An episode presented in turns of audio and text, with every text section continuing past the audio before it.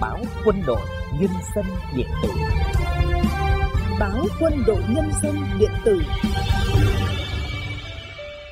Thưa các đồng chí và các bạn, những ngày cuối năm, cán bộ chiến sĩ vùng cảnh sát biển 2 bên cạnh nhiệm vụ sẵn sàng chiến đấu, tham gia tìm kiếm cứu hộ, cứu nạn, còn có phương án chuẩn bị các chuyến tàu chở bà con cùng những món quà tình nghĩa vượt biển ra đảo Lý Sơn, tỉnh Quảng Ngãi, vui xuân đón Tết. Đó là những chuyến tàu mang cảm xúc đặc biệt, những chuyến tàu chở nặng tình dân. Để hiểu rõ hơn về những chuyến tàu đặc biệt này, trong chương trình podcast Tết Quý Mão hôm nay, mời quý thính giả cùng nghe bài viết Những chuyến tàu chở nặng tình dân đăng trên ấn phẩm báo Quốc đội Nhân dân cuối tuần Tết 2023 của tác giả Phan Tiến Dũng. Trên quân cảng Kỳ Hà, núi Thành, Quảng Nam, Thượng tá Trương Bá Long, Phó Tư lệnh Tham mưu trưởng vùng Cảnh sát biển 2 tâm sự với chúng tôi. Những ngày cuối năm, điều kiện thời tiết xấu, biển động mạnh, nên đơn vị phải chuẩn bị chu đáo những con tàu để sẵn sàng thực hiện nhiệm vụ, góp phần giữ vững chủ quyền biển đảo để cho bà con ngư dân yên tâm vui xuân đón Tết. Tuy Thượng tá Trương Bá Long khái quát ngắn gọn như vậy, nhưng qua tìm hiểu, chúng tôi được biết chỉ tính trong năm 2022, đơn vị đã tổ chức hàng trăm lượt tàu, xuồng thực hiện nhiệm vụ trên biển, thực thi pháp luật tại các điểm đảo, kết hợp phòng chống buôn lậu, gian lận thương mại. Bộ Tư lệnh Vùng Cảnh sát Biển 2 đã điều động 8 lượt tàu với gần 200 lượt cán bộ chiến sĩ tham gia tìm kiếm trên biển, kịp thời cấp cứu, cứu nạn 23 ngư dân, cứu kéo 3 phương tiện vào đất liền an toàn.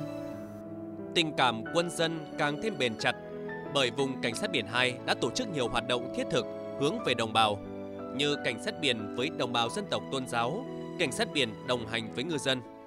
Theo đó, trong năm đã có hơn 2.400 xuất quà được trao đến các gia đình người có công, ngư dân, đồng bào dân tộc tôn giáo hoàn cảnh khó khăn. Hàng trăm suất học bổng, xe đạp tặng học sinh nghèo vượt khó, hàng nghìn người dân được khám bệnh, cấp thuốc miễn phí, là minh chứng thể hiện tấm lòng của người chiến sĩ cảnh sát biển.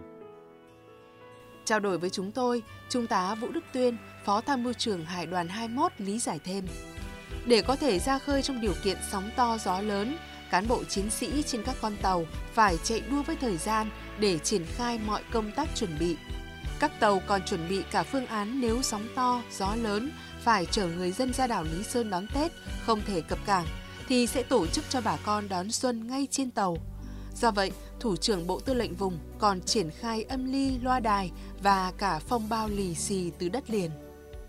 Nghe đồng chí Phó Tham mưu trưởng Hải đoàn 21 nói vậy, tôi nhớ đến câu chuyện diễn ra vào chiều ngày 7 tháng 2 năm 2016.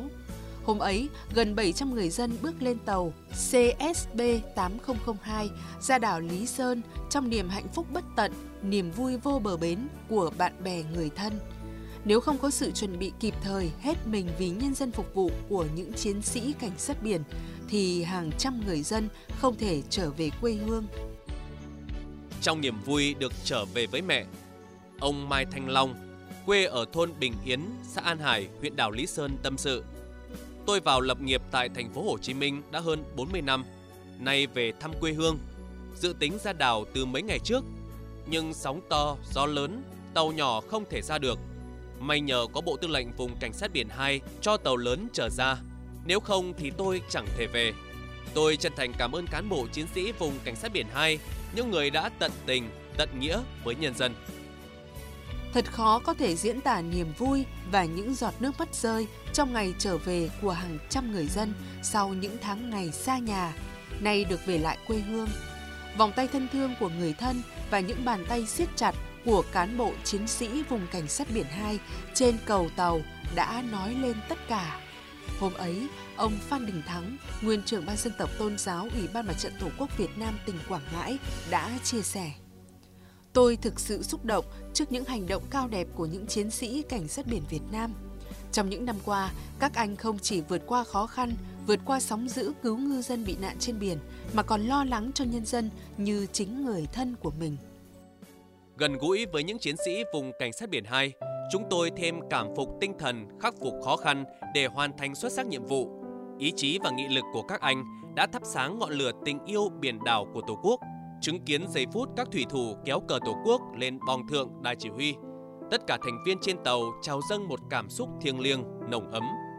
Trò chuyện với Trung tá Lê Trung Thành, Phó Hải đoàn trưởng tham mưu trưởng Hải đoàn 21, tôi biết thêm về câu chuyện vượt khó của người sĩ quan bản lĩnh này. Ngày anh còn mang quân hàm đại úy, thuyền trưởng tàu CSB 4033 thuộc Hải đội 201, vùng cảnh sát biển 2, có mẹ là Huỳnh Thị Như Đóa bị ung thư vòng họng phải điều trị dài ngày. Còn vợ là Phạm Thị Hồng Nhung chưa có việc làm ổn định. Vì hoàn cảnh gia đình nên Thành được đơn vị giải quyết cho về quê chăm sóc mẹ. Vốn là người cán bộ năng nổ nhiệt tình và trách nhiệm. Tuy về quê Quảng Ngãi, nhưng trong lòng anh lúc nào cũng như có lửa đốt vì ngoài khơi xa, đồng đội vẫn đang phải ngày đêm bám tàu, bám biển, thực hiện nhiệm vụ.